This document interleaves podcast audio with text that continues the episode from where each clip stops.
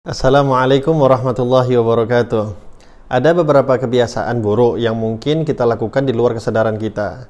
Dan ini cukup sering terjadi. Salah satunya tanpa sadar kita mengajari anak kita untuk berbohong sejak kecil.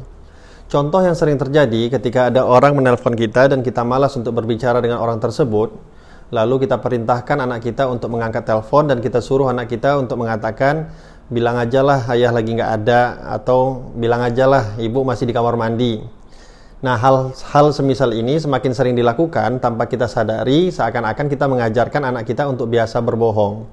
Maka jangan heran berapa banyak anak di zaman sekarang terlalu sering menipu orang tuanya.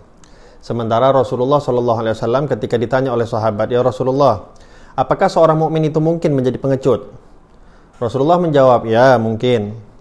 Ditanya lagi, apakah seorang mukmin mungkin menjadi orang yang pelit ya Rasulullah? Rasulullah pun menjawab, "Ya, mungkin." Ditanya lagi, "Apakah seorang mukmin mungkin berbohong ya Rasulullah?" Rasulullah menjawab dengan tegas, "Tidak. Tidak mungkin seorang mukmin itu dapat berbohong."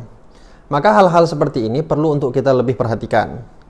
Anggapan kita mungkin sepele, tapi efek yang diakibatkan akan berbahaya nantinya.